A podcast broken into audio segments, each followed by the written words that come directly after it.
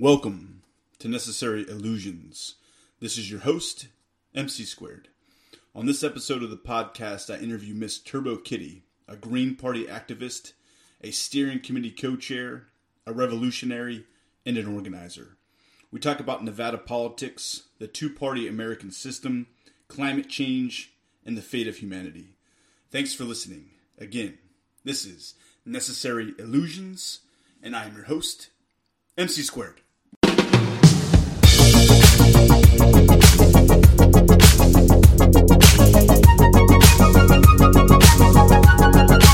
you.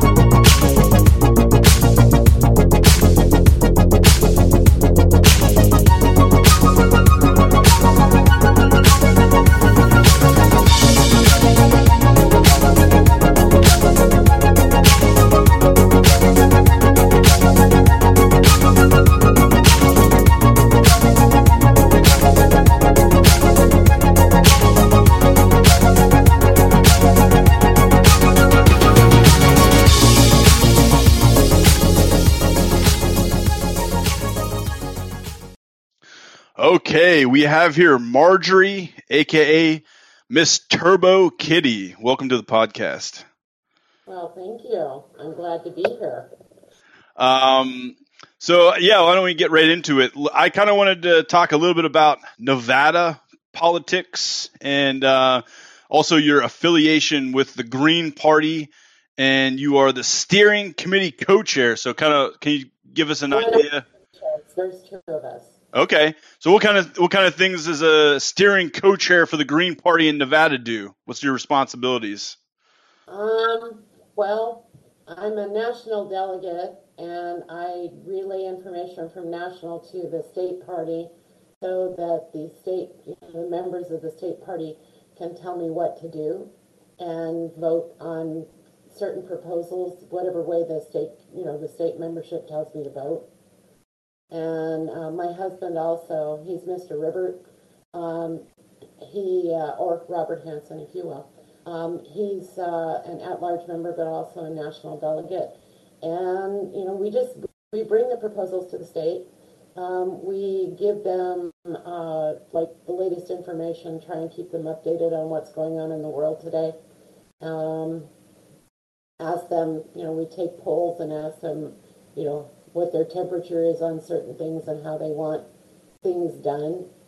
Um, and we have volunteers, like more volunteers than uh, than probably Moses parted the Red Sea. We have volunteers. Wow. Um, yeah, we're getting lots and lots of volunteers. We have people who from other uh, affiliate. Uh, I want. Uh, they're affiliating with us, but they're separate groups from us that are volunteering and we're trying to get ballot access right now, so we're just, oh my God, you know, funny, I should bring this up. Um, I don't know if you know what happened um, at, during the 2020 election in Nevada. No, I'd love to hear about it. Yeah, as an insider. What state are you in? Oh, uh, I'm in Texas. So, but oh. uh, yeah, I'm from the East Coast. I'm an East Coaster. I've been in Texas for the last uh, year now, so obviously, uh, yeah, Texas politics is, is pretty tough. It's a, it's a, yeah. yeah. Okay, so in 2020, after the election, the DSA took over the uh, Democratic State Party in the state of Nevada, um, and the the uh, the Democrats walked out, took all their funding with them, and up until this point, when they took over, um, our relationship to the Secretary of State's office was, um, I want to say, uh, kind of had a lot of friction. Had a lot of friction. Yeah. Uh, when I first when I first became the co-chair and I was uh, uh, filing our certificate of continued existence with the Secretary of State's office, I had to send an email almost every day. I called numerous times for six months just to get our certificate. Mm-hmm. Even though we had filed on time and everything else. Okay, so now it's 2023. The DSA has taken over the Nevada Secretary of State's office. Um, everybody in there is like, oh, how can we help you? Would you like a hard copy along with a virtual copy?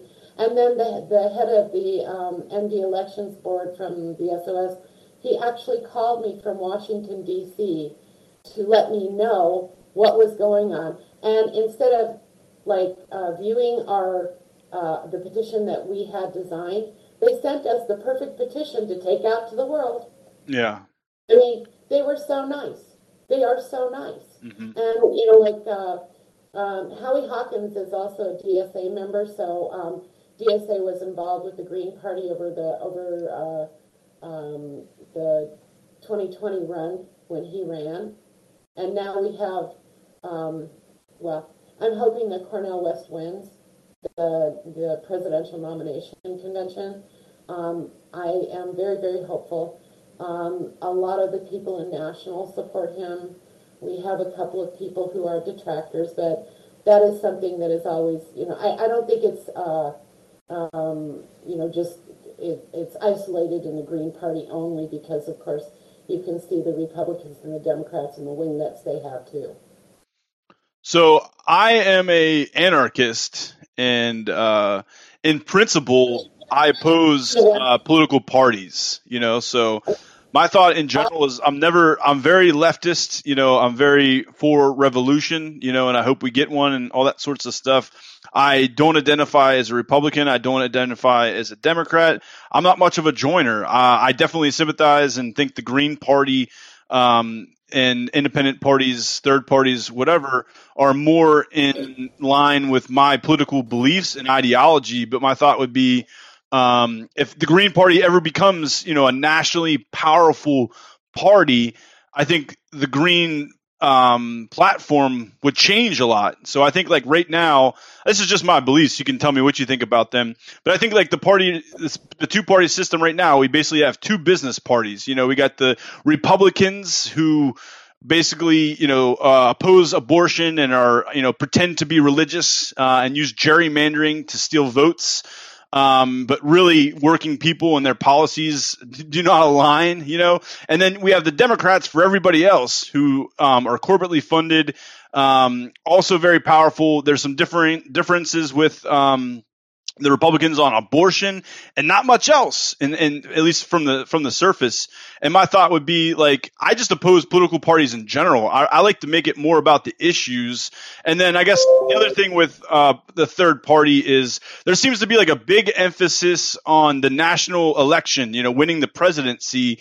And I would really like to see uh, a grassroots third party, Green Party movement at local, state, and um, everywhere, you know, throughout the country, instead of putting all the resources and going for the presidency, which is a huge ask, and it's I think what like fourteen billion dollars uh, was last spent on the most recent uh, presidential election. I think that's a ton of money. The the the politics. I think there's a, a quote as party manager in the early 1900s. Uh, it takes two things to win an American election.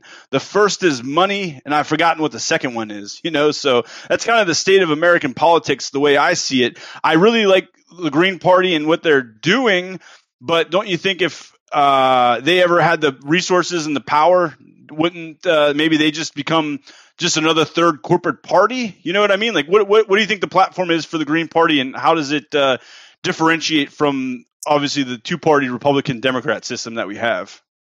one question at a time. I know, I know. I got a lot on the. I got mine. No, no doubt. No, I get it. I get it. Let's talk about the platform. Yeah. So my answer is yeah. trail off. But I will. I will tell you what. Okay. Um, I think. Okay. I can honestly say to you that one of the things. One of the things that my mom used to say to me is that that you know no matter what if I decide I'm not going to do something or I am going to do something, no amount of love or money is going to make me change my mind. I don't have a price. However, if I was going to do it anyway and you're going to pay me to do it, sure, I'll do it. Okay? Um, I think, uh, sadly, because of the position that um, most people are in, everyone has some kind of a price. The price of their child's life, the price of the vehicle to get to work, the price of the food to eat for themselves and their family. You understand? No, definitely. That's the system we're in. I mean, that's the capitalist system. You understand, correct? Sure. Yeah. And so, what I want to, um, I would like you to view this as a parallel. Um, when uh, the Democrats replaced the Whigs, okay, I believe that the Green Party is going to replace the Democrats. Our current platform is beautiful, in my opinion. Um, I also, uh, for my part, um, Green Party, the party for me, it's a philosophy. Everything, the, you know, the 10 key values, the four pillars, every part of the platform, you know, bodily autonomy. I agree with all of this. Um, you know, like that everybody should be tr- uh, treated equally, regardless of their uh, uh, identity, no matter what it is. Okay? Um, and uh, I'm sidetracking here a moment, just for a moment, because I really think that people forget this. Um, in the early 70s, well, actually, before the early 70s, we had Mr., Miss, and Mrs. Okay? Mm-hmm. And in the early 70s, a lot of women transitioned to Ms. You know, just MS dot. So, you know, because it's nobody's business if I'm married or not.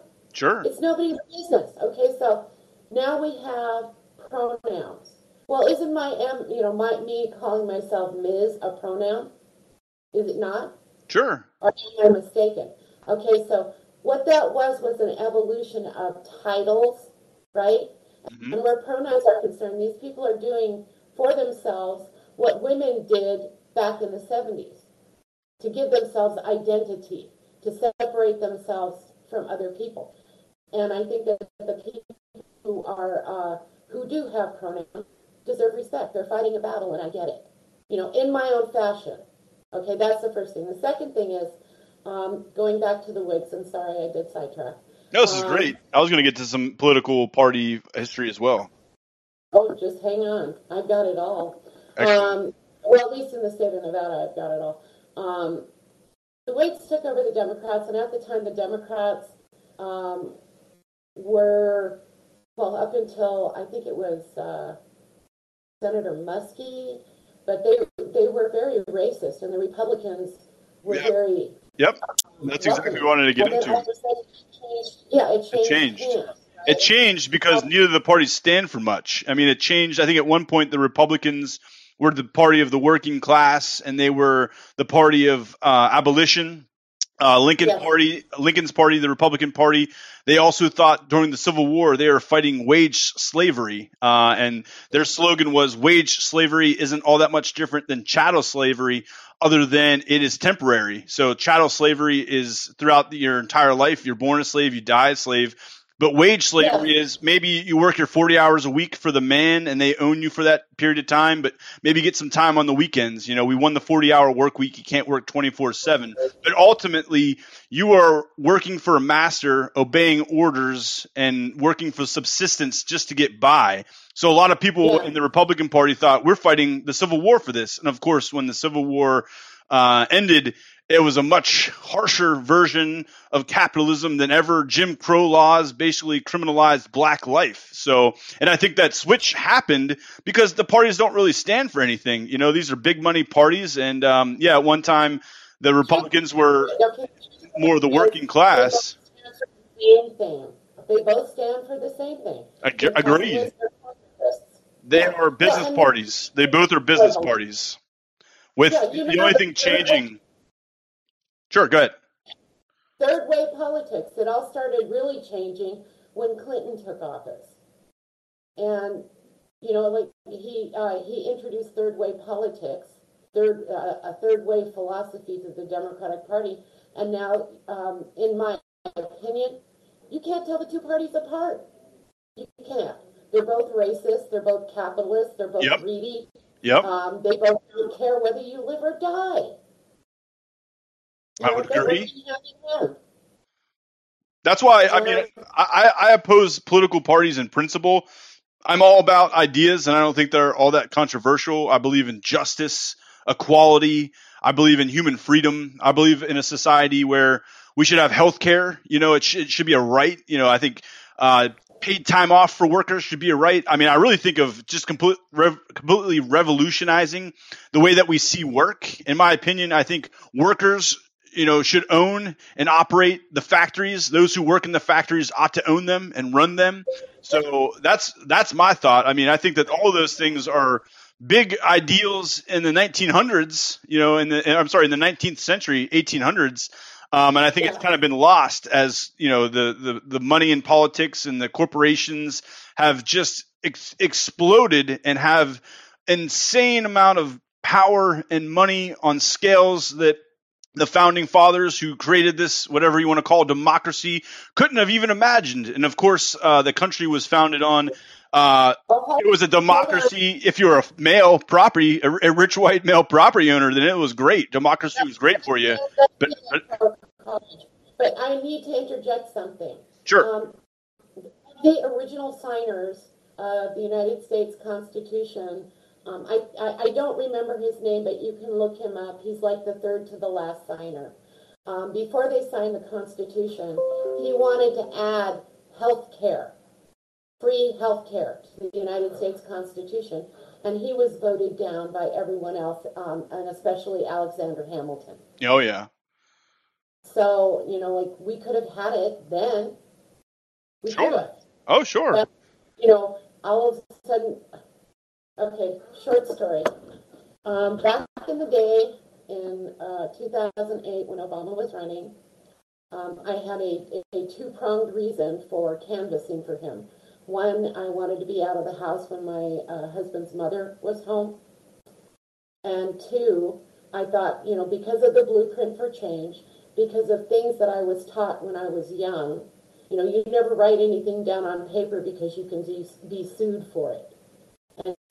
He put the blueprint for change down on paper, but nobody ever sued him for it. Okay?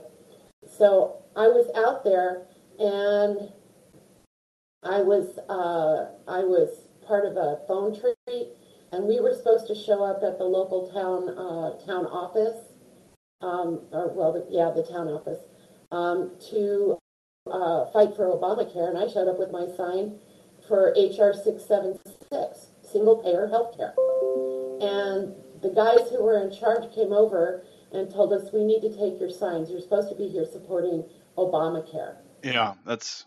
And I was so upset yeah. about that. You know, I was like, I don't understand this because the blueprint for change, the things that Obama said, what the, you know, what the hell is going on here? I didn't understand. It, it was all propaganda. I mean, he said hope and change, but that was meaningless. And then the other thing was if you look at rich people.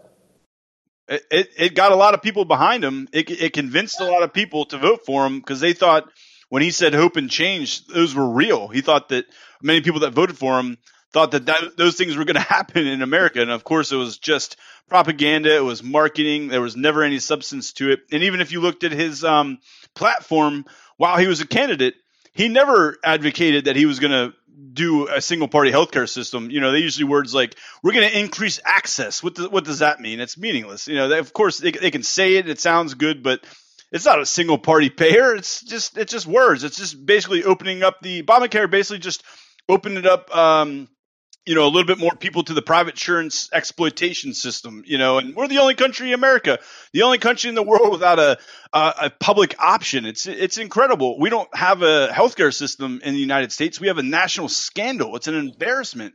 I think we pay like four times as much for our healthcare as the Canadians do with worse outcomes.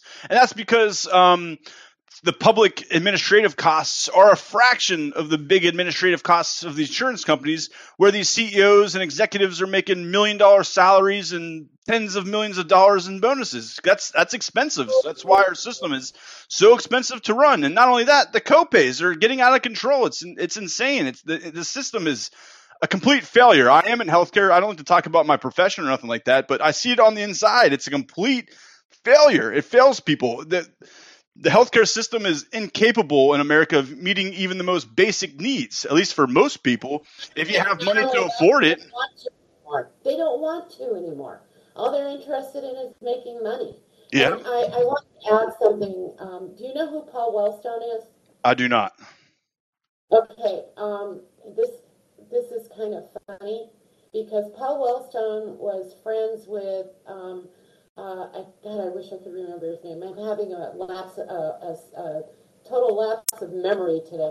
Um, Paul Wellstone was a uh, political figure, and he developed a way to get people involved in politics, to get people to run in politics.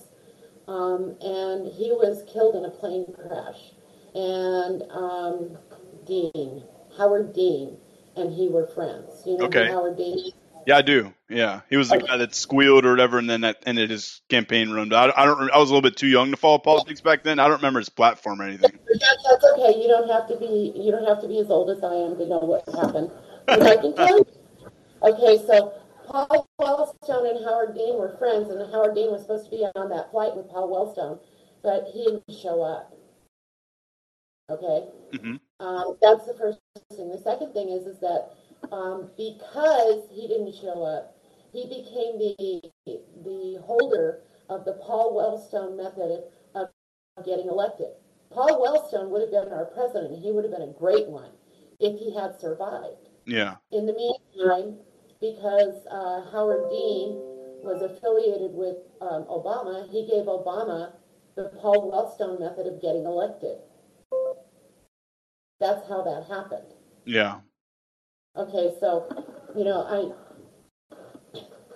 and because this is a popular topic on Twitter right now, there's no way you can have 57 friends who committed suicide. There just isn't, Yeah. Hillary. Yeah. No doubt. You know, Yeah. So, that. But getting back to the other, the, the, the, I'm bringing the train into the station to your original question. Um, I don't remember what that was. um, we were talking about the Whigs and. Oh, okay, yeah. So we're going off into a different topic area. right. Um, but, um, I probably won't be alive to see this happen. Chances are you won't be alive to see it happen either. Should the human race survive, I am sure that the Green Party will turn into something that reflects the Democrats or, or the Republicans, you know, a hundred years down the line. What about so? Um, I, I really don't think there's you know there's some differences. You know, basically um, shifting in, influences, uh, in, shifting corporate influences are the differences in the um, the Democratic and the Republican machine, the duopoly, whatever you want to call it. The, the Democrats pretend to care about environmentalism, although we know it's not true. And I think what uh, Biden, you know, has given more drilling permits than Trump. I don't really follow this stuff because you know anything they say is a lie for the most part anyway. So I really don't try to follow what Joe Biden says or does, you know, with a fine tooth comb or a microscope or anything like that. I just assume most of the stuff he says is bogus. But um, you know, the Republicans they act like you know climate change isn't real or it doesn't exist, but neither of them do anything about it. You know, they're all for you know the oil-based economy that we have and continuing to control the oil supply, which is one of the reasons why the Middle East and Israel, and that's one of the main uh, areas of uh, U.S. foreign policy. That, that at least that's the main area that we target with all these endless wars and and whatnot for oil rights. Um, but what about the environment and the Green Party? I mean, that's one of the biggest um, biggest platform areas that might differentiate the Greens and the and the mainstream parties. Would you agree? I mean, what what uh, what sorts of things are the Green Party doing? Yeah, no, I um, see. Okay, one of the things that GPUS is trying to do, and I'm trying to help in my state, is to get as many people to run in uh, as Greens, because we need to offer Cornel West support should he be elected. Because you know, otherwise we're going to have the same thing happen again. Um, mind you, I'm bringing up Obama again, but I'm going to, you know, they're going to have the same thing happen again as happened with Obama. I I tweet about Obama all the kind, all the time. He's no friend of he's no friend of necessary illusions or MC squared. No doubt about that. Yeah. Okay, well, you know, Obama presented his agenda, and all the Republicans voted against it. Now, That's right. If Cornel, yeah, if Cornel West gets in the White House, they're going to completely shut down government. It's going to be a stalemate. Not? Yeah, just run over. And Right. the thing is, is that if you don't have people running for Congress, for Senate, for you know anything that has any federal affiliation, then the presidency. It'll be wonderful that we got a Green Party president. Yeah, You know, we can celebrate that. but they it won't be able to do much. Exactly. This is where I agree with you wholeheartedly. This was this is kind of my first point, or one of my one of my points is to try to get.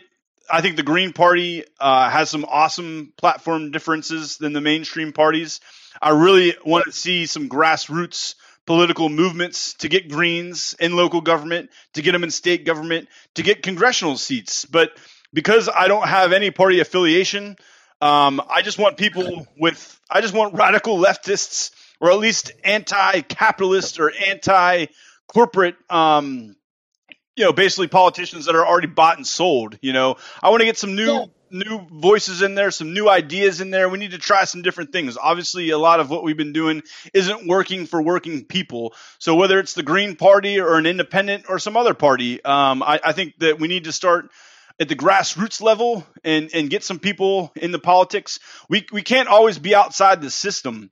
Like I think if we really want a true revolution, we're gonna have to have people inside the system that are for the environment, that oppose corporate takeover, that oppose regulatory capture, that oppose bailing out um, corporations and bankers for greedy politics and practices, but not the people, like with the student loan forgiveness and that sort of stuff. So um, I, yeah, I agree with you though. I would love to see um, a revolution, a political revolution with some with some new ideas, some radical leftist ideas, some ideas that don't involve neoliberalism and the Washington consensus. Like we've been there, done that since the 70s. It's not working.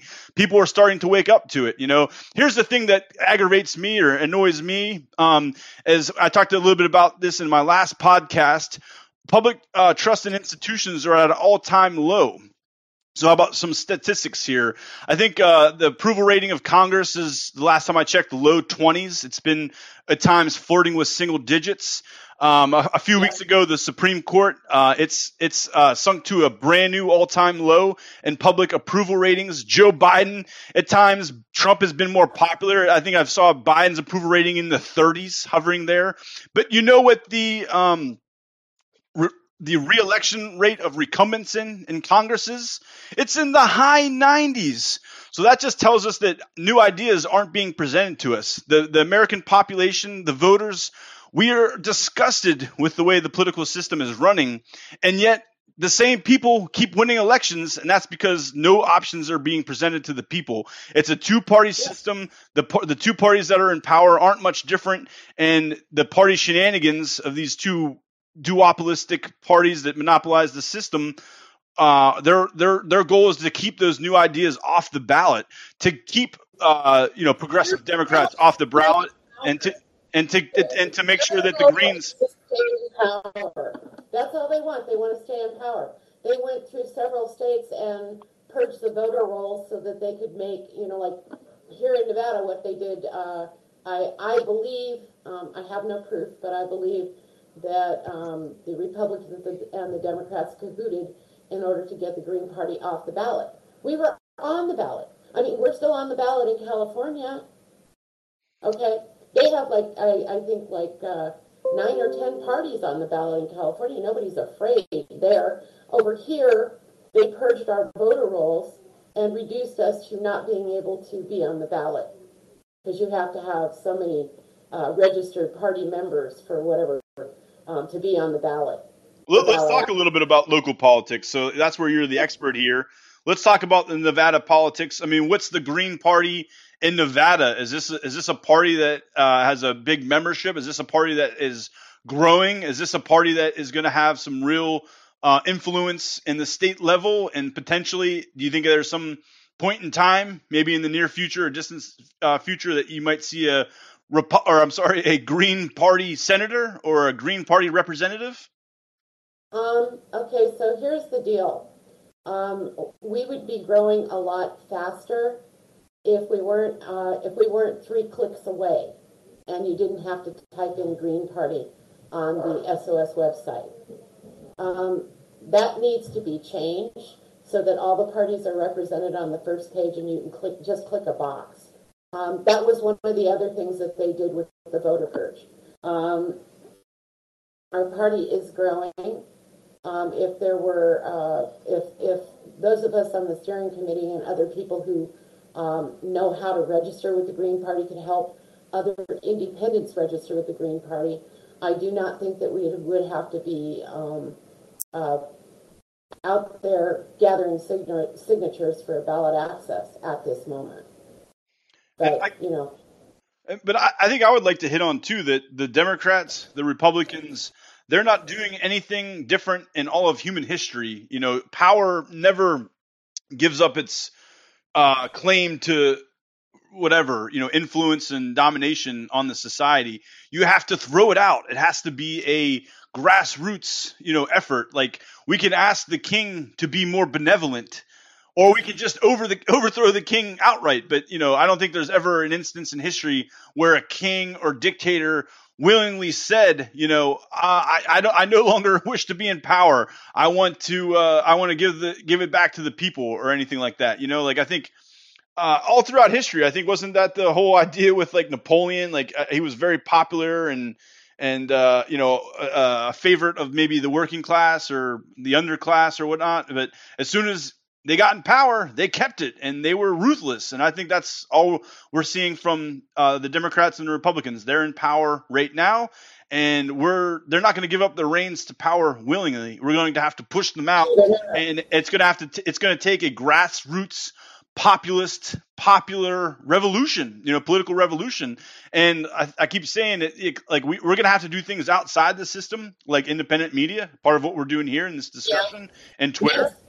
I think Twitter's a town hall, a great, a great opportunity that's radicalized me and got me onto new ideas. Uh, the Venus Project, which maybe we can talk about in the future, I think that's a really cool idea, a resource-based economy. I love the Venus Project. yeah, yeah, but years now, I've loved the Venus Project. I had never heard of it. You know, I mean, I'm big on to politics and just new ideas, um, but you know, that sort of stuff is muted. I mean, you don't you don't get these sorts of ideas from the mainstream, and uh, because there's no money in it. sure, sure. I mean, we're trying to we're trying to have a we're trying to save the planet. You know, I think we're facing uh, environmental uh, apocalypse, a climate crisis.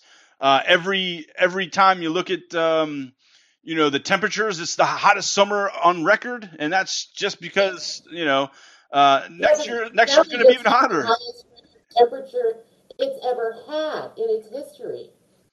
So yeah, I mean, obviously, obviously, uh, obviously, the two party system isn't working. But yeah, I think um, I think we're gonna have to like I said, outside the system, try to organize and get with people and get ideas out there. But at some point, we're gonna have to we're gonna have to take power within the political system as well. Wouldn't you agree?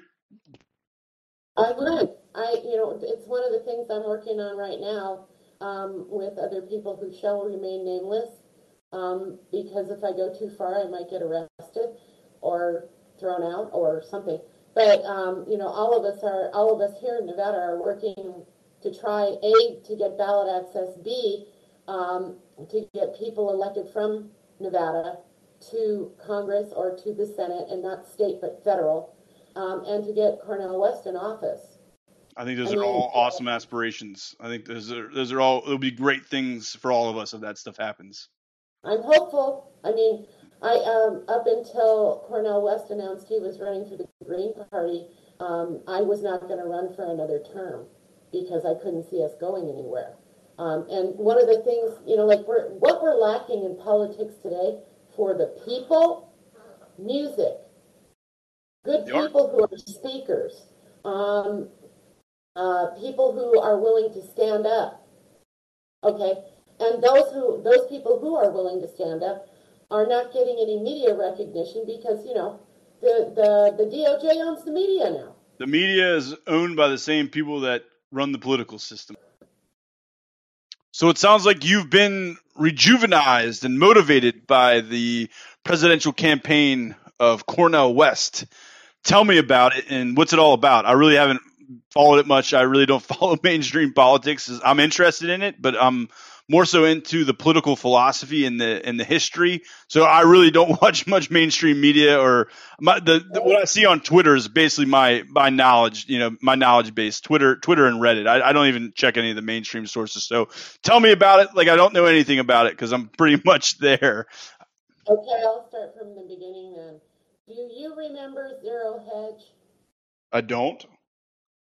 Do you know who Chris Hedges is? Oh yeah, yeah, totally, totally. Oh yeah. So I'm a big Chomsky head. I love Noam Chomsky. I love his philosophy. He's interviewed. Yeah, he's been interviewed by uh, Mr. Uh, Mr. Christopher Hedges several times. Uh, yeah, I, I, totally have very very similar uh, political beliefs and, and thoughts about American politics uh, as as Mr. Hedges does. Okay, um, Christopher Hedges was the person I wanted to run for office. That's who I wanted, and he endorsed Cornel West, which is enough for me. Yeah.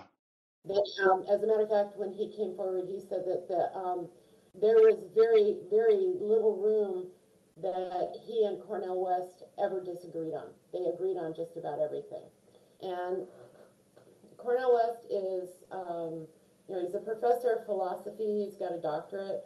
Um, he's taught at several major, you know, he taught at, I think it's Cambridge and then Princeton and now, or no, he's uh, at Harvard and now he's at Princeton, or it might have been Yale. I don't remember. Um, but uh, he's been around for a while. As a matter of fact, he was even one of the uh, one of the people who introduced Bernie Sanders. So you know, and and I don't know that he ever even had really a political affiliation up until that point. But um, you know, he's got a good answer for everything, and he's right about everything. You know, do you think it's do you think it's realistic? Do you think there's a possibility, a chance that he is in the White House and after the election? Um, he said that he would he would find him in a crack house before you found him in the White House. he, yeah. Well, he felt he followed up that statement with, you know, until everyone else has a house. Yeah. You know, so he he says all the right things, and I believe him. And every time someone questions him, he tells the truth you know, it's true that he doesn't have um, a really, uh, I want to say, an in-depth knowledge of the structure of GPUS, but he's getting a crash course from, uh, you know, Baraka and Stein and Hedges. What do you think? Uh, has he come out and said what the platform would be, or what do you think his platform would the be? Platform is his platform. I mean, everything on the plat. Have you uh, reviewed the platform at GPUS? I have not. You should. I chances are, if you did, you'd want to join. I mean, because like after being screwed over twice, that is me personally. Um, I have a videotape up uh, somewhere on YouTube of me burning my my Democratic registration voter card. awesome. so pissed. Awesome. Well, no, you know, when when the state party chair commits malfeasance in public and thinks that she can get away with it, you know, that's I, wrong. I think both parties are corrupt. I think both parties are corrupt, but I don't think there's a political party in, in the world. Wait, wait, wait. I got another story. Um, okay, uh, crap, what's his name? He's got a son in office. I can't remember his name. Um, I was hoping beyond hope, ah, I remembered his name, uh, that Ron Paul would win the Republican nomination. Mm-hmm. Okay. Yeah, Ron Paul said a lot about said a lot of things that I agreed with, uh, for sure. Like that was before I had a big bigger understanding of yeah political philosophy. But he was he was an outsider um, that said some different things, said some things that um, the mainstream didn't like. I think he was coming uh, from more of a right wing perspective than where I find my political ideology. But there's a lot that he said that I agreed with for sure. Um, I think he would have been a lot better than. He said that I agreed with too, but you know, I was uh, I was fortunate enough at that time. It was the the first year of the caucus to convention, and I was able to see um, all the candidates that had not withdrawn. For instance, Kucinich. Um, and uh, uh, what's his name? I can't remember. He's the guy who had the affair. He was. They were always uh, talking about his hair, but um, that's what that's what the party system does, though. They talk about things that don't matter. They talk about the sex lives of politicians. They, they talk about what color suit someone wear. Sure, go ahead. Go ahead. I saw Ron Paul. I talked to Ron Paul. And this may or may not make me very unpopular with Ron Paul for you know supporters if they're still out there because we still have a Ron Paul sign uh, in uh, in Nye County today. Somebody just left it up, or if they never took it down, or whatever. Um, it's a Ron Paul revolution sign. He lied to me straight to my face. He lied to my husband straight to his face.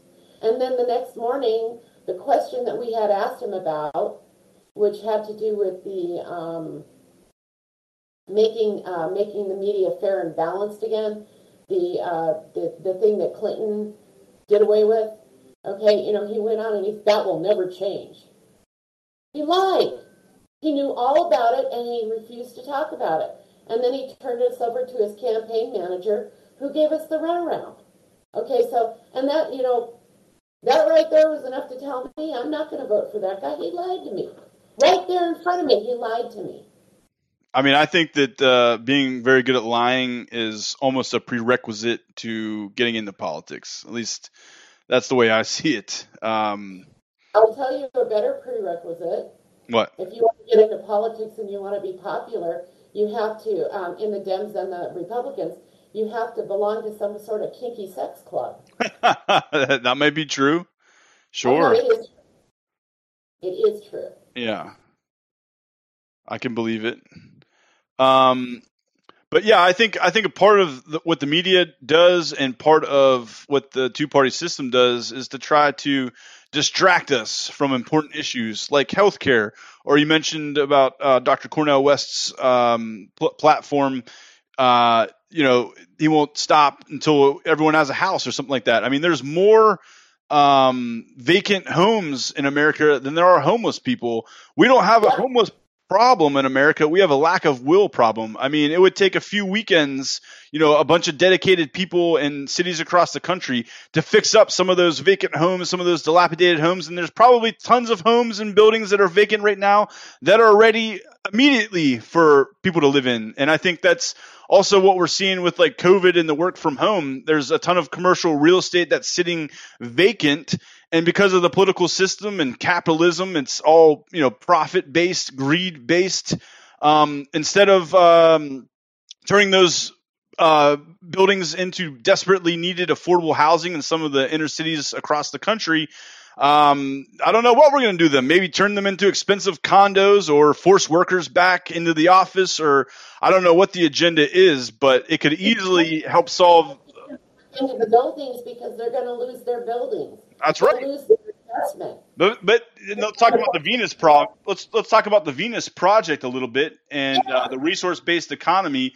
The resources are already there. We have vacant buildings. We have vacant homes. They're easily uh, convertible to public housing or affordable housing options right now uh, that's desperately needed across the country. I've been in some um, you know big cities, especially on the East Coast, there's dozens of you know homeless camps all across the city. It's in, it's incredible. It's and it's growing.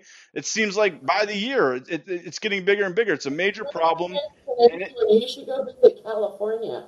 It's horrible there. There, you know, like um, it, there used to be just homeless people on Skid Row. Now there are homeless people everywhere. Everywhere. I mean, it's a failed yeah. society. I think the, the, the, signs of it are everywhere. I think America is a failed society. I think it's been getting worse since the neoliberal revolution that was um, accelerated by Reagan and, and Thatcher.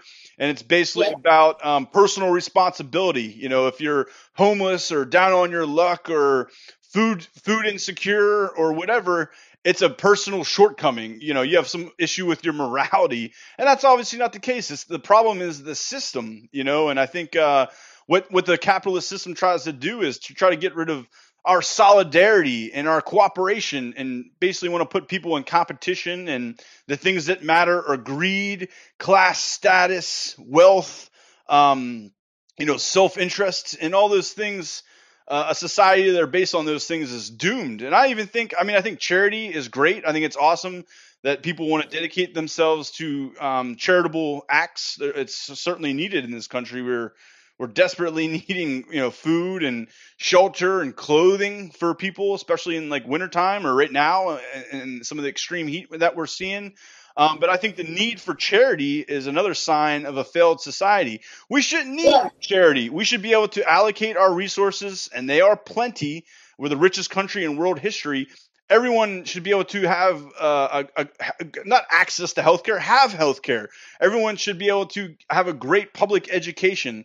And I feel like um, in America, uh, you're looked at as Karl Marx, you know, uh, as the ghost of Karl Marx or something. If you're like, um, you know, we're all for K through 12 education, but nope, nope, can't be college. You had four extra years, you know, and all, all of a sudden it's a socialist, uh, you know, conspiracy. I mean, I, I think I think education is very important. Uh, I think healthcare is very important. I think food for the homeless. I think um, you know, you talked a little bit about music and the arts. I mean, in a capitalist society, you know, I think art is desperately lacking. And one of the reasons is, you know, if you want to go into a career of art, you probably need two or three jobs to support yourself because it's unless you work for some sort of corporation doing graphic design.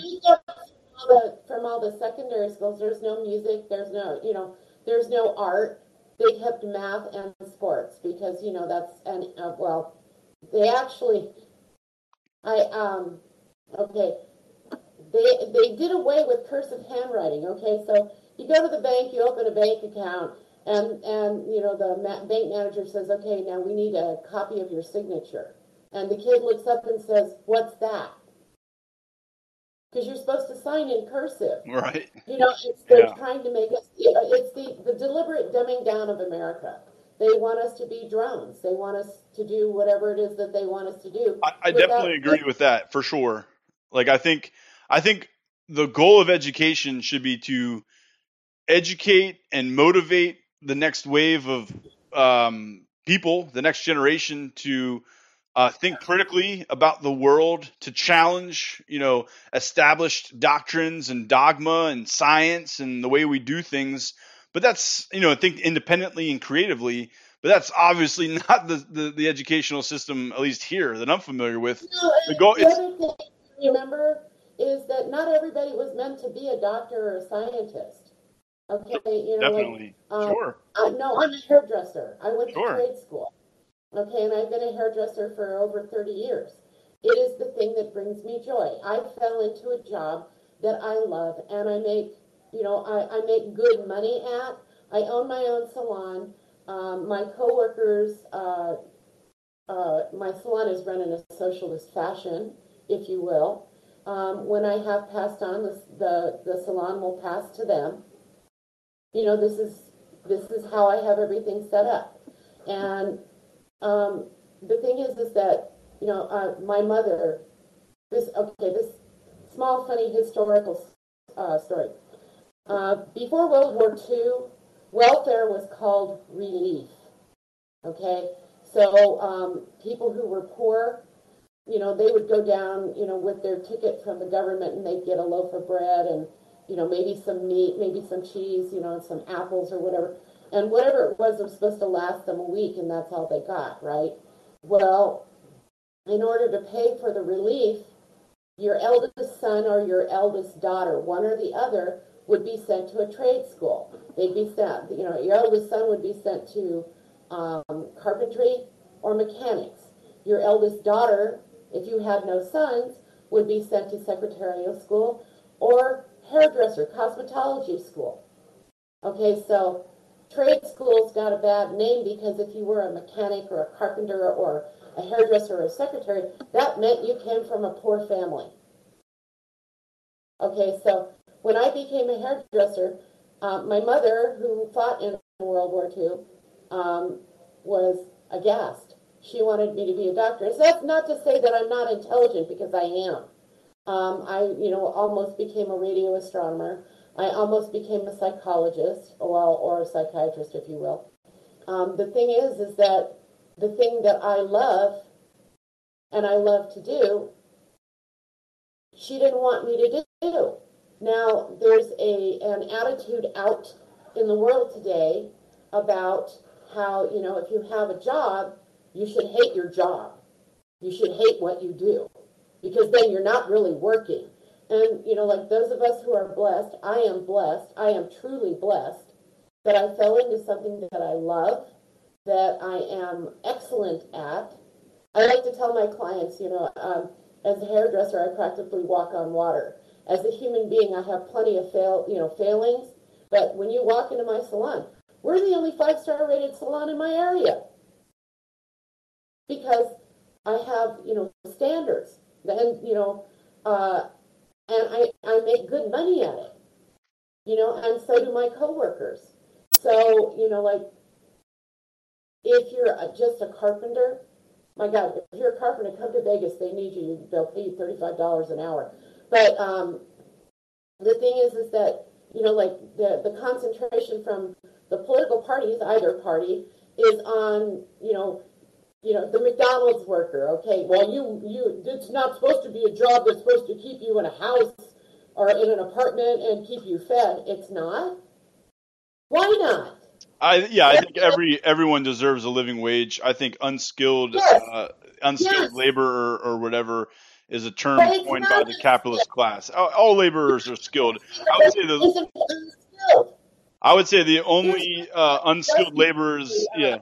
I think the only unskilled workers I'm aware of are the ones working in Washington and the ones that work in corporate boardrooms and have the title of CEO or executive. Those are the people that are the, the least skilled. You know, that's the way I think. I also think you said a lot here. I, I wrote down some notes. So you said a lot here. What did you say welfare was called before World War II? Relief.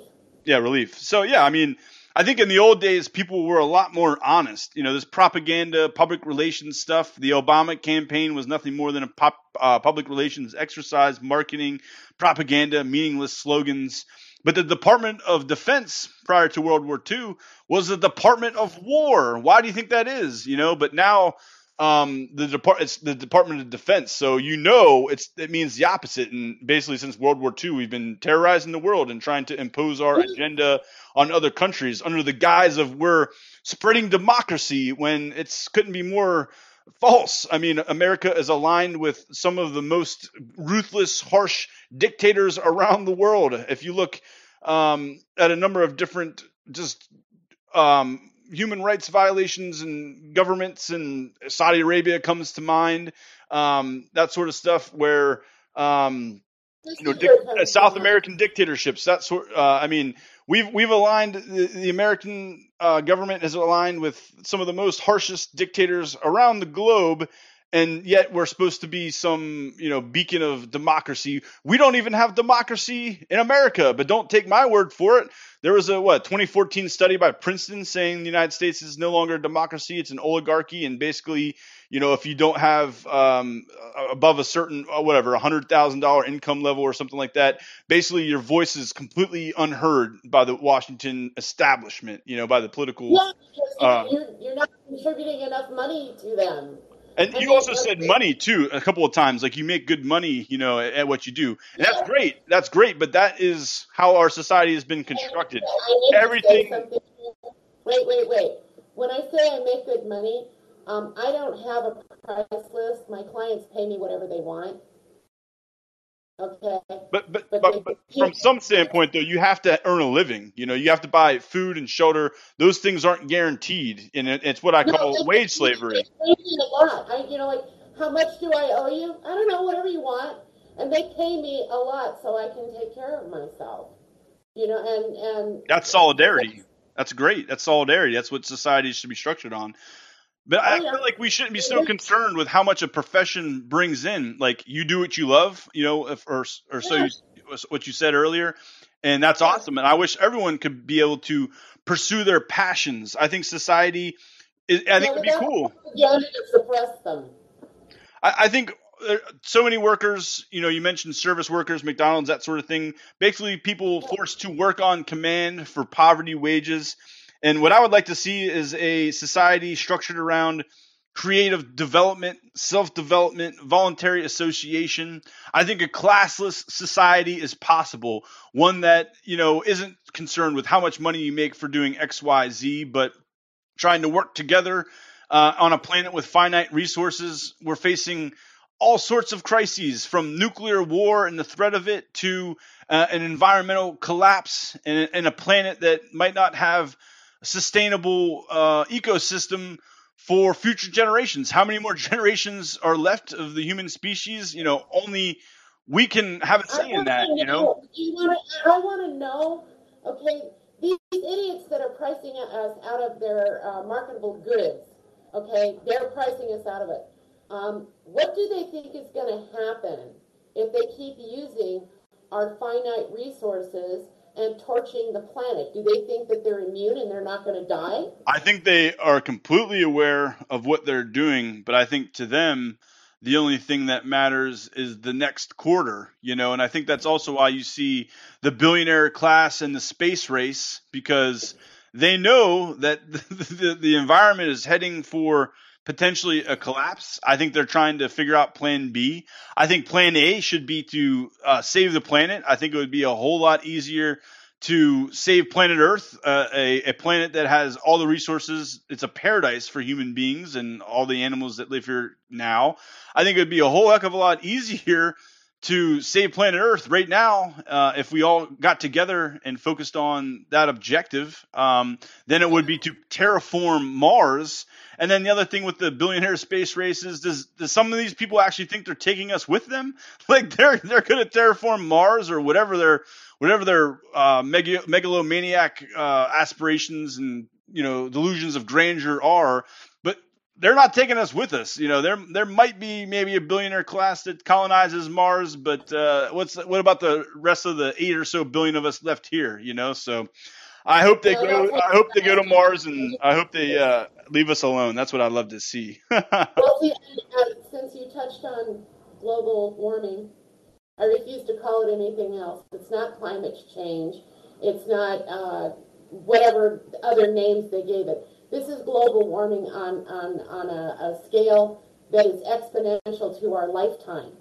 Um, I didn't think it was going to happen quite as fast as it Me, is. Neither did the scientists. Neither did the scientists. No, Every science report is is it's it's. I thought you would be dead before the the planet burned up, and I'm thinking now I'm going to be around to watch it happen. It's but, seeming, um, looks that way.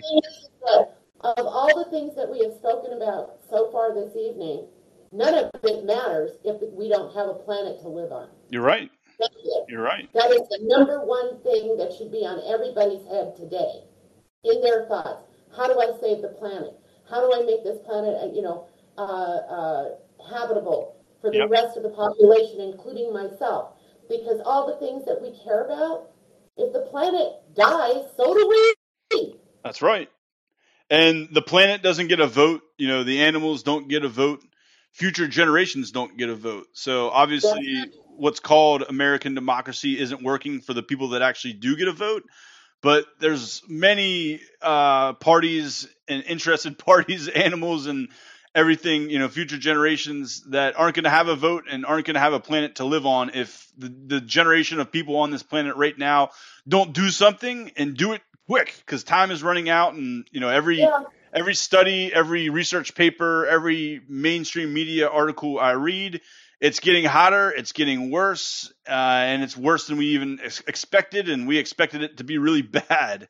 So, and then I think there's there's a few different camps. Like from the right, right, you're getting climate deniers like, oh, you know, it's it's not even happening, which is ludicrous. And obviously, all the scientists, you know, I think what 97% of scientists, mainstream scientists, say that it's happening. You know, climate crisis, global warming. They're the three percent that say it's not happening or disputed or whatever.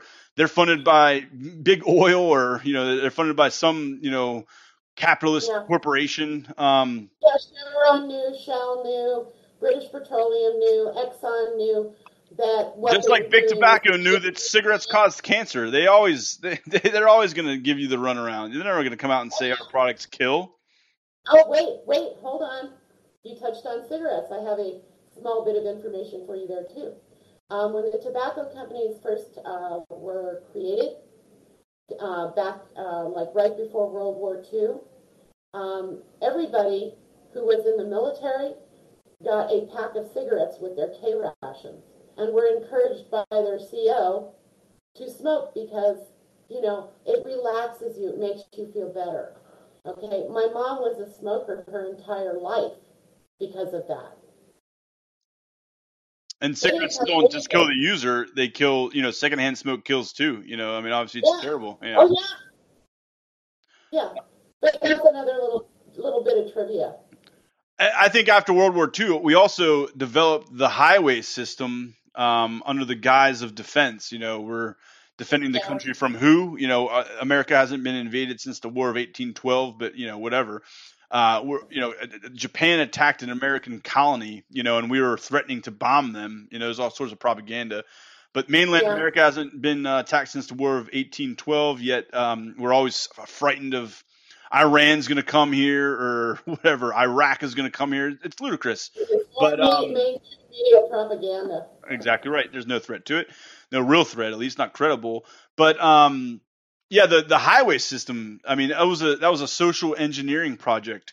Uh, we could have had high speed rail like the rest of the modern world have. Europe, Japan. I mean, trains. What would they do with the oil? Where would they make their money?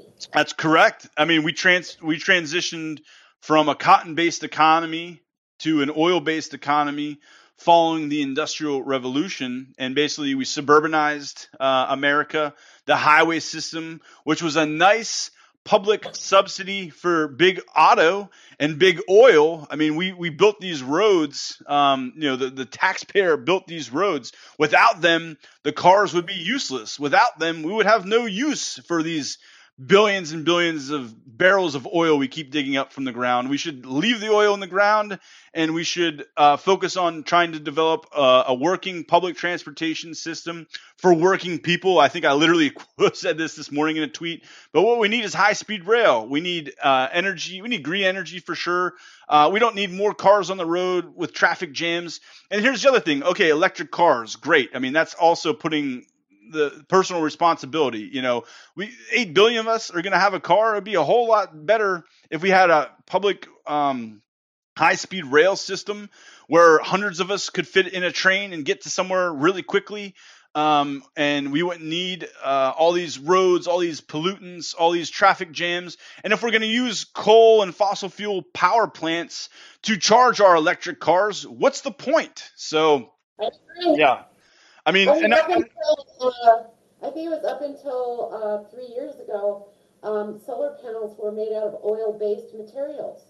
I, I, I'm, I'm no expert on this energy stuff, but I, I am not surprised at all. Sure. Yeah, no, they're, they're not anymore, but they were being made out of oil-based products. And here's the thing, okay? Anything that oil and trees can do, hemp can do better. Yeah.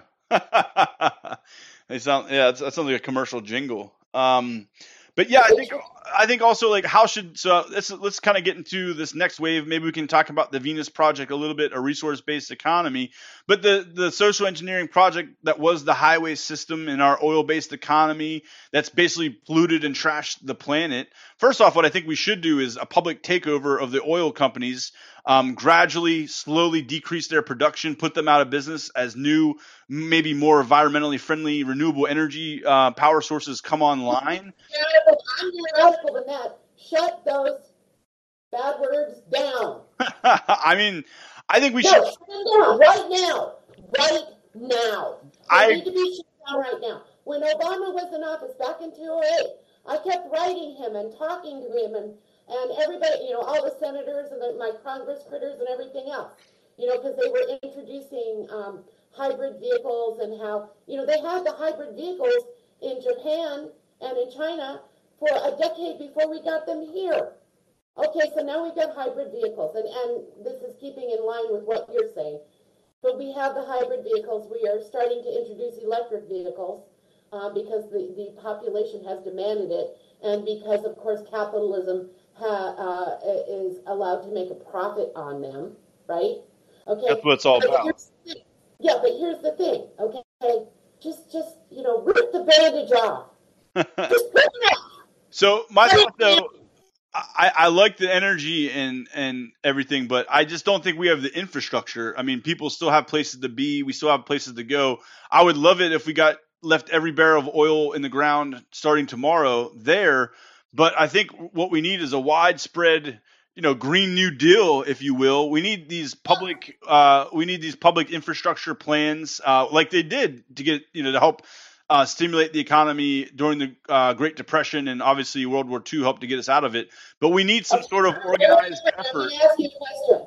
I'm going to ask you a question. If necessity is the mother of invention, how fast do you think the infrastructure would pop up um, if we just shut it all down? Well, yeah, really, really fast, really fast. Sure. Um, I, I'm going to say it would be hard. It would be a little rough. right. The thing is, is that the planet. I mean, do you okay? Remember during lockdown? Yeah. Okay, you could look on uh, you know, YouTube for videos of what was going on in different places. Um, the one thing that struck me the most was in India, where they have um, like stage six SIG alerts there. You can't see the sky. For a year, Sure. they have blue skies. No industrial waste whatsoever. We I mean- shut it down. We I- shut it down. I yeah, I think it's a great plan to shut it down. I think if imagine if we dedicated all the resources to um, public infrastructure projects with a focus on renewable energy, environmental friendly, environmentally friendly technologies. Imagine if we focus that much of our energy as we do on getting oil out of the ground, as we do making stupid new model year cars every year, like the, the 2024 whatever. Like what's the difference between a 2024 car and a 2023 car or a car made in 2020 they all do the same thing and they all pollute the environment. Who cares? We don't need any more cars. All right, I have an example for you. All right, then this this goes into when we were all in lockdown. Okay, we were in lockdown, and they came up with new ways for us to get our goods and our services. Right? yeah The mailman delivered them, UPS delivered them, FedEx delivered them. Okay, and that's great, right? And all of a sudden, you know, when Biden took office, the economy is tanking. Well, here's the thing, okay? Because I want to go one step further. I thought, wouldn't it be wonderful if all of our public servants were actual public servants? Okay, so I'm a type 1 diabetic, all right? Um, in order to get my medication, I had to go into Walmart wearing my mask and my hazmat suit because, you know, I don't want to die to get my insulin, right? Okay. Yeah. What if, what if I'm on a list at the pharmacy to get whatever medications I need or whatever medications you need or whatever, and they send my medications to the post office, and instead of me having to go in, the mailman just drops it off for me, door to ser- door, you know, door to door service. Okay, we already have a bunch of people who are working at Yep. home. Yep. right? They're Yeah. producing, are they not? You, you know, they're producing. yep Okay, what if what if uh, what if the police? Okay, and please forgive me for this, but what if the police or don't um, were the actual public servants that they are supposed to be? Okay, so you know, I have a grandma. I don't really, but um, if I had a grandmother and she had fallen and I can't go to her house because we're in lockdown, okay, what if the police go with the ambulance to help grandma because she fell down and broke her hip, and we're able to take care of her in the house? I mean, all of these things. You're right. The, you know, the stuff to have. I'll, I'll just stuff stop you here let's stop you It just is. It's right there. All we need to do is repurpose it or add to their purpose. Wait, you're muted. I didn't do it.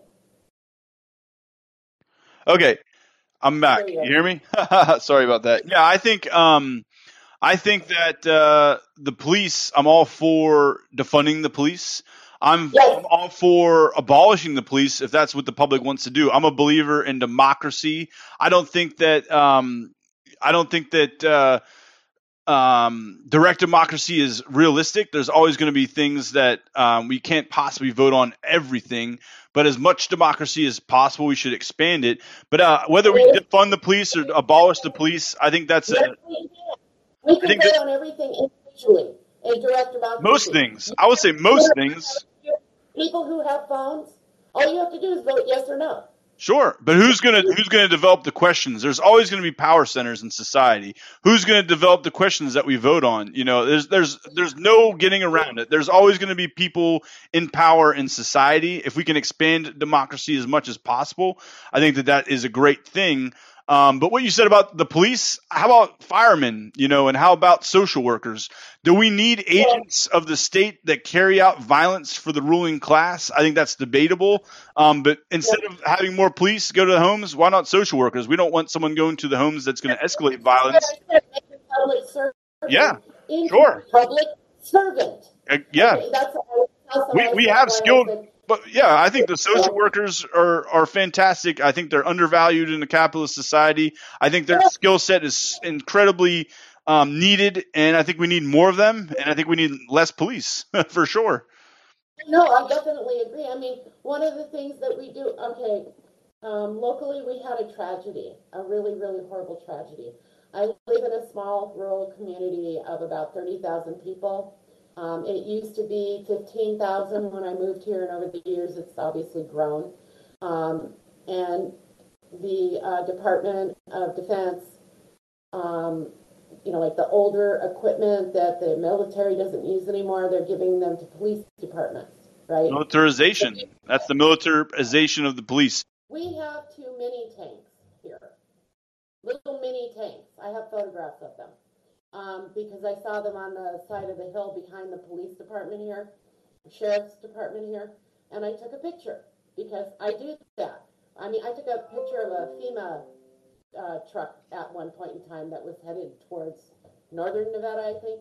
But anyway, so we had a teenage kid um, who lived in uh, who lived in a two-story house, and here we don't have very many two-story houses; they're all one-story. Um, well, not all of them, but most of them. Um, and this kid climbed out his bedroom window. He was depressed. He's a teenager, all right? He's suffering from hormones. You know, uh, I, every kid, you know, going through hormones, they, they have mood swings. Well, this kid was suicidal. He climbed out his bedroom window and he was sitting on the edge of his roof, contemplating whether or not he was going to throw himself off the side. Someone called the police. The police showed up Nobody even tried to talk him off the building. They shot him. They just shot him. They rolled up in a tank and they shot him. You know, and the, you know the kid was already depressed, right? And now he's terrified because a tank rolled up his driveway. Right. And then before he has a chance to do anything, they shot him. So my what I tell people to do now is, uh, you know, if you have an issue, you know, a mental health issue, do not call the police. Do not call 911. Call the fire department. Yeah. Because the fire department won't kill you.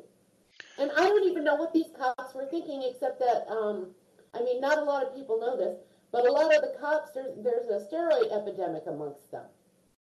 I mean, a major steroid epidemic.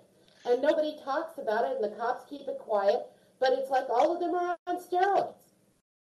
You know, and not to mention, um, they have uh, they have the military, uh, the people who are in charge of the military in Israel come over here and that's right. Train that's right. The cops, yeah. Sure. Know, and why?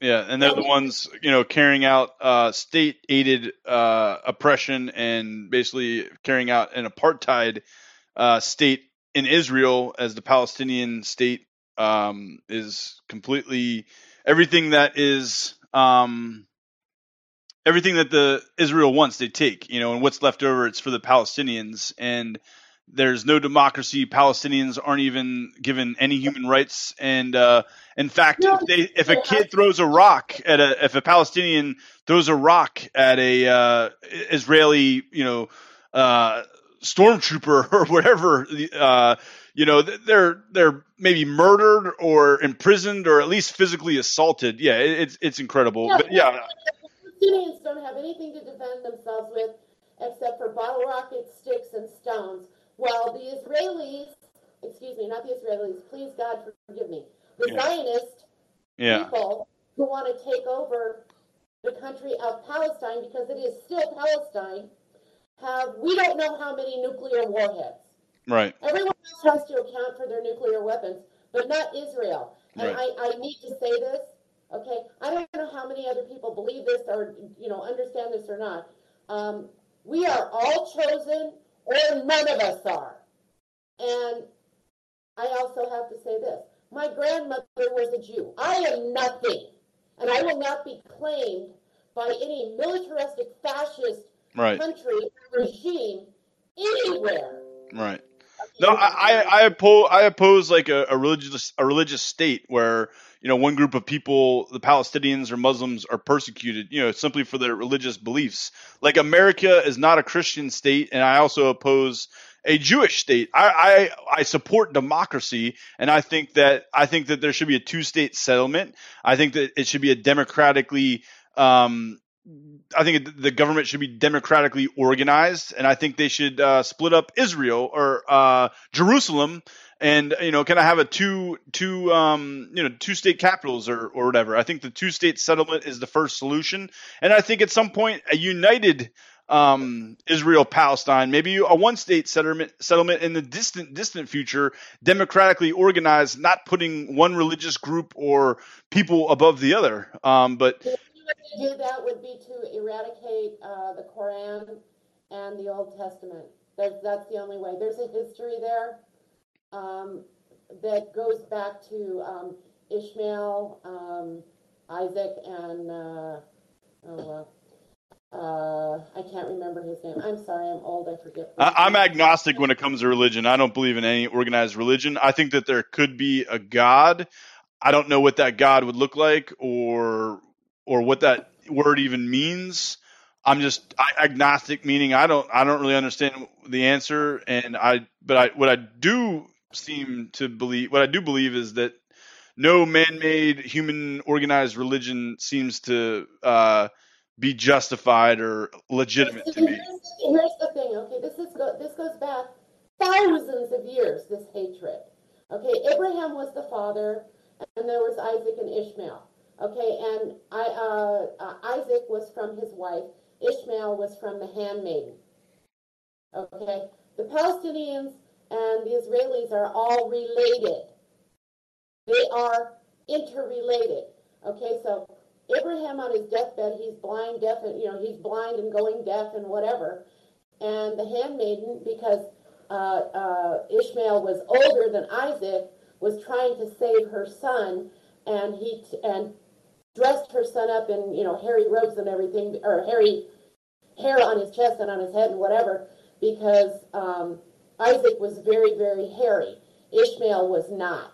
And he dressed, you know, dressed him up in, in furs to make him appear to be hairy to his father, because on his deathbed he went ahead and he gave, um, uh, uh, he wanted to give Isaac all the best of everything because Isaac came from his wife, Ishmael came from the handmaiden, but you know, like we're talking, like there's no sibling rivalry there between the two of them, but the father wanted to shortchange Ishmael, and the mother and, you know, who could blame a mother for wanting the best for their child?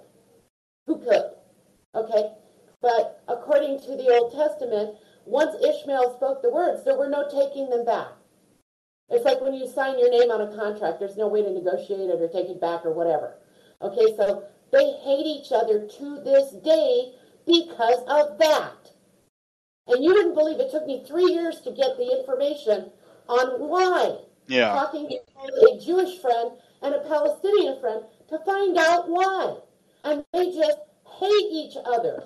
I mean, you know, as far as they're concerned, to uh, each to each other, they're like insects that don't deserve to, anything more than to be stepped upon. And it's wrong.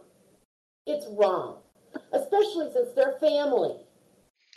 I mean, my thought is in general, though, is I, I just want to see the nation state dissolve over the long run. Like, I don't think we need these militarized nation states, these concentrated uh, governments of extreme power and violence. I mean, vi- governments essentially have a monopoly on violence. You know, they are terrorist organizations. I think by definition.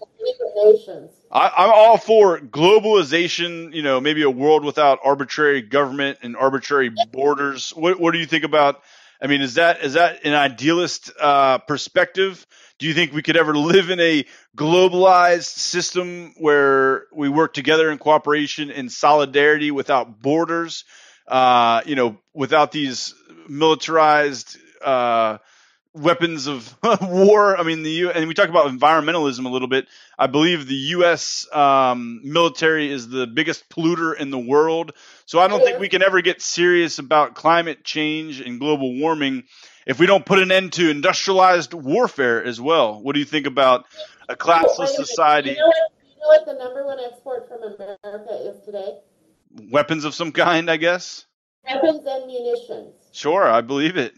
We don't have any real other exports. We're the biggest arms. Uh, yeah, we're probably the biggest arms man or distributor in the world, probably of all time. Sure. Yeah, but uh, in order to make what you're suggesting happen, um, I believe a revolution on the scale of what happened in Cuba would have to happen. Let's talk about revolution. I wanted to get that. We have, uh, let's see how much more time we have. Looks like we have, you know, maybe 15, 20 minutes. What's what's revolution look like to you? What what would revolution look like to you? What does it what does that word even mean to you? Revolution means change. Okay. What kind of Um, change would you like to see in society? Oh, peaceful. I would love a peaceful change. Me too. I don't see. I, I realistically, I see um, a violent change happening. And what what frightens me the most about that is the military has bigger weapons than we do. It's like what happened um, uh, in Egypt. You know, I, I watched that happen on live TV. The all these people were walking up to um, the the the where the castle was. I, I don't remember what it's called. Um, they were walking up, you know, to the center, and they had flowers, and they had, um, you know, they were holding signs with hearts on them, and they were shot down, literally shot down by our weapons, American weapons that we had given to whatever the hell his name is. Okay, you know, he's in prison now or possibly dead. I don't remember which. But I mean, I watched it happen, like uh, uh, when you know the Iraq War. Here's this poor little kid, and uh, well, he wasn't little; he was maybe 14 or 15. But um, he's crawling away. He's been shot up, and here's the American military, and this this soldier gets out of his tank, walks over to the kid, and sh- shoots him, shoots him in the head. Yeah, I mean, I think that uh, Saddam Hussein, you know, was uh, Yeah, public enemy number one for a while. What many people don't talk about is Saddam Hussein was on the U.S. payroll, uh, carrying out some of his harshest crimes. You know, uh, as, as a as a uh, as a ruler uh, and as a dictator over his people. here's the thing. All all supported, all supported by Daddy Bush and the United States uh, government. Um, and then all of a sudden, uh, he he disobeyed orders, and that's when we decided to uh, to invade.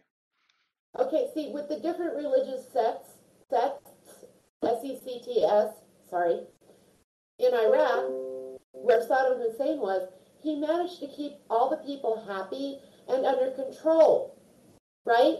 He was He- he what used- supposed to do. Yeah, via an iron What they did fist, though. Yeah, but what they did when they when they killed him was they destabilized the nation. That's right. So that they could go in there That's and right. rape the nation. Yeah, that's right. I mean, that's and that's why I think um, police. We can get back to police a little bit. I don't think uh, police preserve order as much as they preserve disorder, and as much as they use the violence to preserve that disorder. I think po- police protect property and wealth. They don't protect people. Um, and then I also think it's the kinds of violence they commit are especially against people of color. No doubt. I don't think there's any argument there. The data is overwhelming. I also think that it is uh, insane to expect an untrained citizen um, to remain peaceful and calm when a police uh, or armed forces member has a gun, you know, at least in the terms of Israel Palestine. I mean, children with guns and weapons, or uh, you know, citizens, American citizens with police guns and weapons in their face, and yet we we expect, or we're supposedly we're supposed to uh, citizens untrained are supposed to remain calm and and um, you know behaved uh, with with some trained. Uh, essentially killer you know with a weapon drawn on them. But yet um you know the police when when citizens get angry or you know um talk back or show some sort of resistance it's okay for them to use you know what i mean? I, I just think it's just, it's incredible the expectation or at least what That's the you know, like, it frightens me that, you know, the, if we could do away with all the weaponry, I, I no doubt the U.S. has a gun problem. The, one of the biggest issues is the gun problem. I mean, I'm okay with having police. We don't necessarily have to uh, abolish them. I think that's up for a democratic society to decide, you know, but I definitely think they should be defunded and demilitarized. Like, I think there's all kinds of countries in the world where the police don't walk around with automatic weapons or guns and, and whatnot. They're, they're, they have light colors so you can point them out so that you can find them when, when there's a problem, you know, going on. But because we have this uh, violent society where there's guns everywhere, of course, we militarize and weaponize the police, and um, you know, so it's just it's just a really uh, I think a lot of things need to change in American society, and the and the gun culture is, is one of those things, and um, I think that. Uh, yeah, I think the the violence and the and the gun culture is a major problem. Not just you know the citizens committing these acts against other citizens, but then internationally, you know, international politics. Okay, and, and, along with along with Social Security being taxed during the Reagan administration, he also defunded all of our health care for people um, who were uh, indigent or um, you know they had. Uh, I want to say, you know, mental challenges. Sure. Because we used to have a system that would take care of people, a public system. The, yeah, the New Deal. I mean, the New Deal basically since the 1970s has been dismantled uh, for a new form of harsh cra- capitalism globalization, yeah. not the globalization I'm talking about, but a globalized economy where transnational corporations rob, exploit, and steal resources from the rest of the world. And the yeah. and the perpetrator, number one perpetrator of that system is U.S. based transnationals, and everything's just fine as long as all that money um, flows back into the U.S. banking system. So that's uh, and then you got the IMF and you know the the colon, the, the new the neo colonialism that we use to um, you know exercise power against um, the global south essentially. But i want to get yeah. i want to get back into we're talking a lot of a lot of different things here. Let's let's focus on a little nevada politics the the water scarcity um, obviously the the global warming and and uh, as far as i'm aware nevada there's a big problem with water scarcity. Can you talk about that a little bit? Um, the water scarcity is in clark county. It's not where i am. Okay. And it's not washoe county where I am, uh, we have, I want to say kind of like a, almost an unlimited supply because our, all of us are on well water. There's okay. a few people who are on city water, but we're, you know, that's because, you know, the city water people want to charge you for the water you have. Um, Clark County, the, the uh, California Aqueduct, the contract ran out. You know, they had a 100 year contract, the contract just ran out. Um, and Clark County, Las Vegas, uh, is having a problem keeping water to the people who live there. Okay, so I'm uh, I'm going to quote Sam Kinison. Okay, without the foul language. Why are you living in a place where you can't grow anything? Sure. Yeah. Why is there a city? Why Why is there an enormous city in the desert? Yeah. Yeah. You know, and these people want to keep their lifestyle. Uh, they want to go gambling, or they want to go see. Uh, the showgirls or they want to travel. Sin City. Sin yeah. City. what's, the, what's the future of Sin City? Is is it is it going to in the next fifty years? Is Vegas still going to be here? If the water situation keeps up the way that it is, no, it's not. Yeah. Um, the thing is, is that with the global warming, we have more rain now, uh, longer uh, rainstorms, more rain coming. You know, like uh, was it in uh, uh, New Jersey? They had seven inches of rain in three hours. That's due to global warming. That's what's gonna, you know, what'll happen here. But I don't think that uh, Las Vegas proper will be able to withstand the flooding because, you know, like when I first moved out to Las Vegas, because I moved from Las Vegas, but when I first moved out there, um, they had uh, flash floods all the time when it would rain. Yeah. They were so bad that there's a bridge on Charleston right before, or the freeway bridge over Charleston uh, uh, Avenue. You couldn't get through it because it was filled up with 16 feet of water. So, you know, imagine not 16 feet, but, you know, 40 feet instead. And also. And they want to, you know, stupid human tricks. Move somewhere else. Yeah, yeah. I mean, what about? So I think that that's what we're going to see as as uh, the planet continues to be and the environment continues to be trashed by uh, the human species and this awful system that we find our all find ourselves in this awful machine, this capitalist machine. I think that co- competition for resources and resource scarcity um, amongst the states. You know, you, you talked a little bit about California and Nevada, but we're also going to see that throughout the world in different countries uh, competing for resources. And potentially you know we could talk about nuclear war could be waged in the future. Who knows for resources such as food and water and i mean i think uh, coastlines and all, all sorts of um, all sorts of things. speaking of nuclear war i heard biden's going to try and reinstate the draft I, I, yeah, I, I don't know. I, I don't, I didn't hear any of that stuff. I, uh, I doubt it, but uh, I wouldn't put anything past it. I definitely think that uh, the economy, the American economy, uh, like you talked about, the biggest export weapons. Uh, it does seem like it's a a war-based economy, a profiteering off of war, uh, defense contractors, conflict of interest. Yeah. Let's. What about the labor unions? I want to get back to Nevada politics, and then I have one other uh, little bit off the radar question about Nevada. I want to talk a little Area 51. I don't know if you can give me some insight on that. But let's talk before that. Labor unions. Uh, you is a big union state. I think we talked about that in the pre-show uh, talk we had uh, maybe a week back or so. Can you talk? What about labor unions and their influence in Nevada?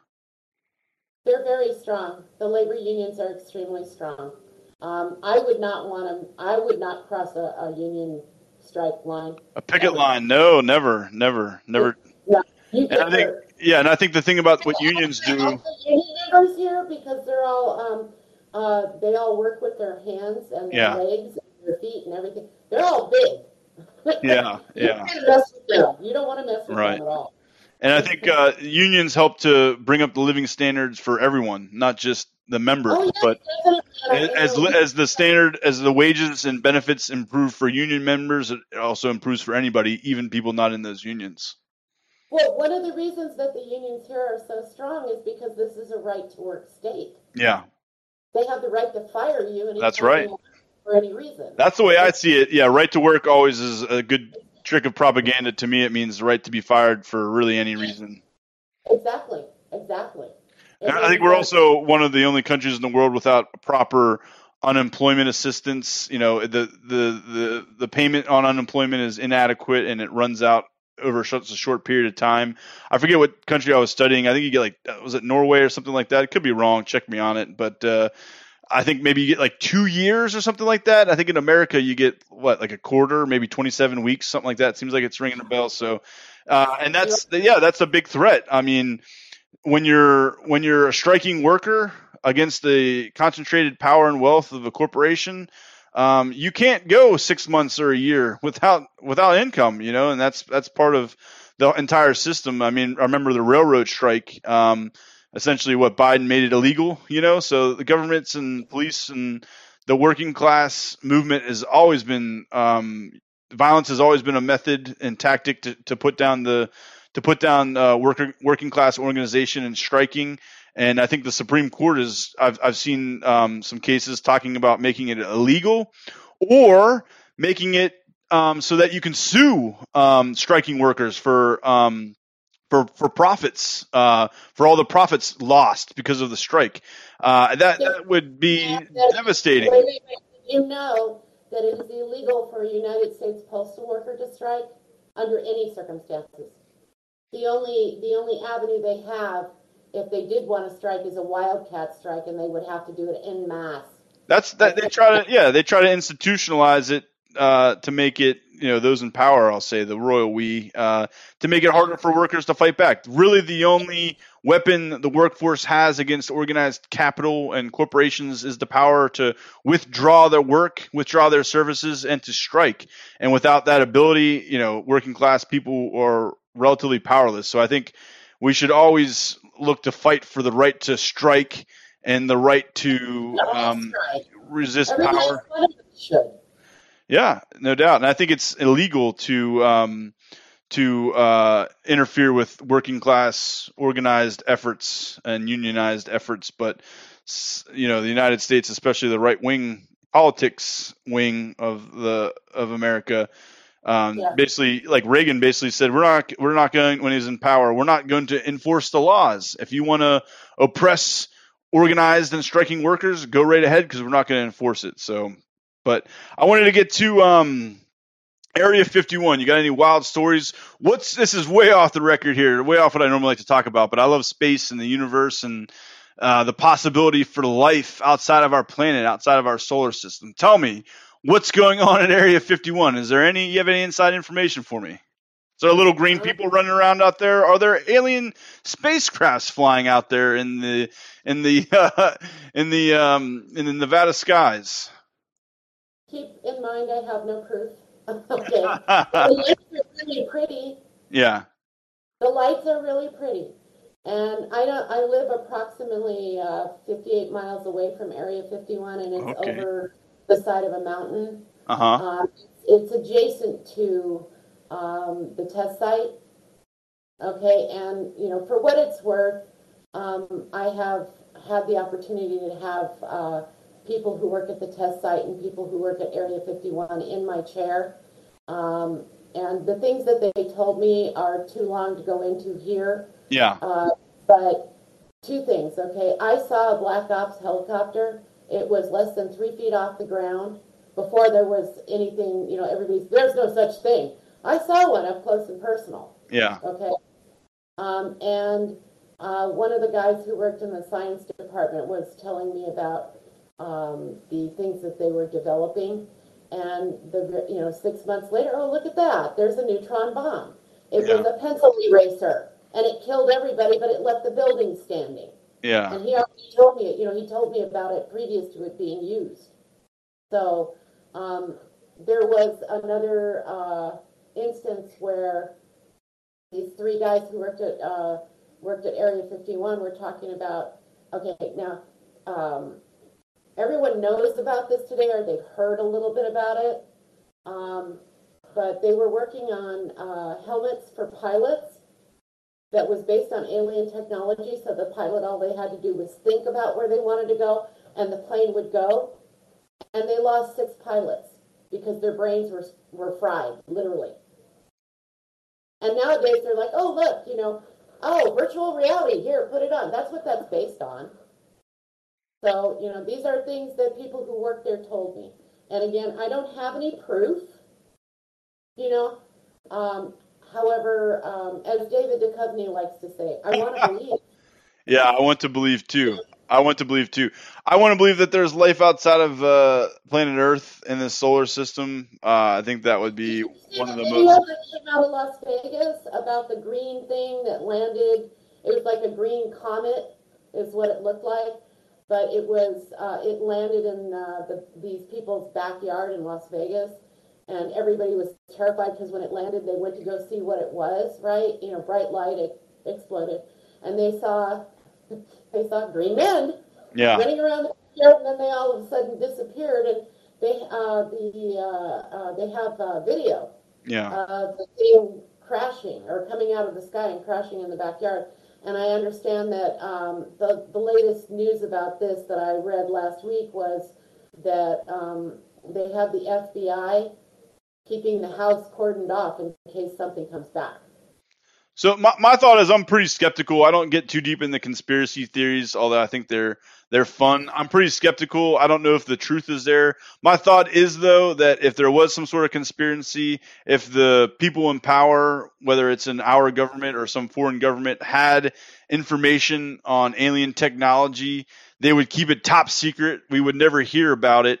And any witness um, to that alien technology or to some information that the people in power didn't want to get out, they would do exactly what they always do, which is to discredit that person, which would be to dig up dirt on that person, which would be to make them look like they are a lunatic, saying, you know, there's aliens running around. You know what I mean? I know what you mean, but like the entirety of Clark County saw a bunch of lights in the sky. This is a couple of years. You can look it up. Sure. Um, I've heard of it. Uh, yeah, I've heard of the phenomenon. Sky, right? Right. There were reports from all over, all over the city, all over Las Vegas, because I saw the lights in the sky too. Okay, I did. Um, so let's go to this. Do you think we are alone? Are are there other uh, intelligent? Oh, we're alone, but um, I would think they're intelligent uh, uh, enough to put up a sign that we can't see that says "Don't go here." Yeah. It's dangerous. You know, We- I saw I saw a, I saw a meme uh, something like uh, when aliens when aliens drive past Earth in their little spaceship they lock the doors. yeah, Roll up the window, lock the doors, yeah, keep going. Don't Right. look at them. Don't come and get you. Don't look at them. That's that's how I feel about it. I mean, in order to have transportation of that, you know, that magnitude, they must be more intelligent than we are and smart enough to stay away. We're a violent population. So do you do you think do you think aliens exist out there in in space? You think you would say Yes. yes? Yes, you would have to be self-centered to think that we're the only life form that exists. I think it's possible. I think it's really possible that we are. I, I've heard two arguments to this. I don't know where I stand. I think it's definitely possible. I'm not convinced either way. I think maybe we're we were just a little blip on the radar. Maybe some sort of uh, you know miracle or something that happened, some cosmic miracle. I don't know. Um, but I think it's also possible that intelligent life forms are out there. Um, the, uh, another question would be if there are intelligent life forms out there, would they have the technology? Are they are they do they even occupy uh, a close enough proximity in the galaxy and the technology to get here? So I'll ask you a second question. Uh, you do believe that there's life out there? I don't know. I'm agnostic with with that and religion. Uh, it could be true. Have they been here? If they're if if aliens do exist, that's a big if for me have they been to planet Earth? You are out there in Area 51 land, out there in the big skies of Nevada. Have they visited us? Do you? What do you think? Um, I think that I think that okay. First of all, I want to say that um, there is life, other life out there. Um, I think some are more intelligent, and I think some are not, in, you know, not uh, intelligent enough yet. And um, and I want to say that yeah, they probably stopped by, looked around, and said, yeah, we're not coming back. you know, Yeah, I, I don't know. right. I yeah, wouldn't blame them at all. But you know, like they came home. Uh, one of those spacecraft from somewhere uh, came back home with an alien life form on the body of the ship. right. Now, the an alien life form can be anything. It can be an amoeba. Sure. It can be, um, Sure. you know, a plant. It can be uh, another uh, um, a biped. I, I've heard uh, some some some theories on um, life on planet Earth is you know life life forms were implanted here by uh, an asteroid, you know that sort of thing. So Yeah, Who knows? that's life- a life form that came from the asteroid, so it's from out there. sure, definitely a possibility for sure. For millions of years, it generated itself into something else, or maybe the fish ate it, grew legs, and you know that that was a byproduct of eating something that it had never eaten before. We don't know, The- but um, I, mean, I don't know. The more I think about the universe and our place in it, and the more I study it, you know, from a novice perspective, from an amateur enthusiast on the universe, the more questions I have and the less answers I have. But like like like you like like like you said, and to quote David Duchovny in the X Files, I want to believe. yeah. I mean, I you know the truth is out there. Um, I, We gotta find it. I'm a, that's that's what I'm big on. This show is about ideas. I'm a philosopher. I'm all about the ideas. I'm not into the I'm not into the um whatever you know the um the the established doctrines, the dogma. I'm just in the search for truth, and I want to get edu- e- educated people on here to talk and and throw some ideas out there and to listen to them. And um yeah, I think that. uh I, I just like hearing a different perspective, and I just want to present a little bit different picture of the world and the reality we find ourselves in that the mainstream media um, wants us to, you know, want, want portrayed. You know, the perspective of the world and uh, the perspective of reality. Uh, I think I think the world is a is a is a mysterious, wild place, just like the universe but um, I think I think truth can be discovered. It just it just takes a lot of effort. Whether it's the propaganda and trying to see through that propaganda and the lies that the the media present to us, or whether we're just looking up into the skies at a telescope trying to make sense of the cosmos, just like the ancient Greeks did thousands of years ago. You know? Yeah, you know, it, you, keeping your mind open is Yep. keeping your door open. You know, ideas are, uh, are you know, ideas have energy. And okay, to to just just bear with me for a second. anything that you have thought, created in your head, it's somewhere out in the universe because it's energy. It went there. You know? I I totally I totally get it. I think this is a good place to stop. I really appreciate uh, your time tonight, your conversation. Thanks for being a guest on Necessary Illusions, Miss Turbo Kitty. You're welcome, and I'm glad to come back anytime.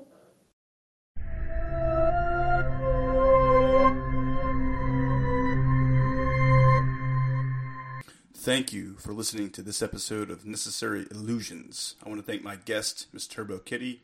You can find her on Twitter. She's an activist and member of the Green Party, and I really appreciated her discussion tonight. She brought up a lot of interesting topics. So, thank you, Ms. Turbo Kitty, and thanks everyone for listening. This is Necessary Illusions. I am your host, MC Squared.